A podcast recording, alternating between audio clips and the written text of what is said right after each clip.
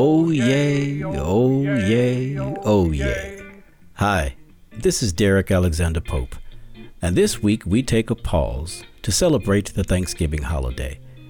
We hope you are spending time with your family and friends during this special moment of reflection. We have a lot to be thankful for since we launched this podcast.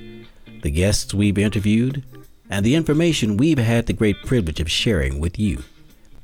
We'll be back next week with a new episode, and our guest will be Christopher W. Schmidt, author of The Sit-ins Protest and Legal Change in the Civil Rights Era.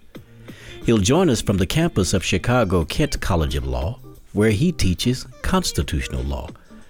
Professor Schmidt thinks that it is impossible to have a complete understanding of the sit ins without devoting careful attention to the law a focus he says civil rights historians have completely missed.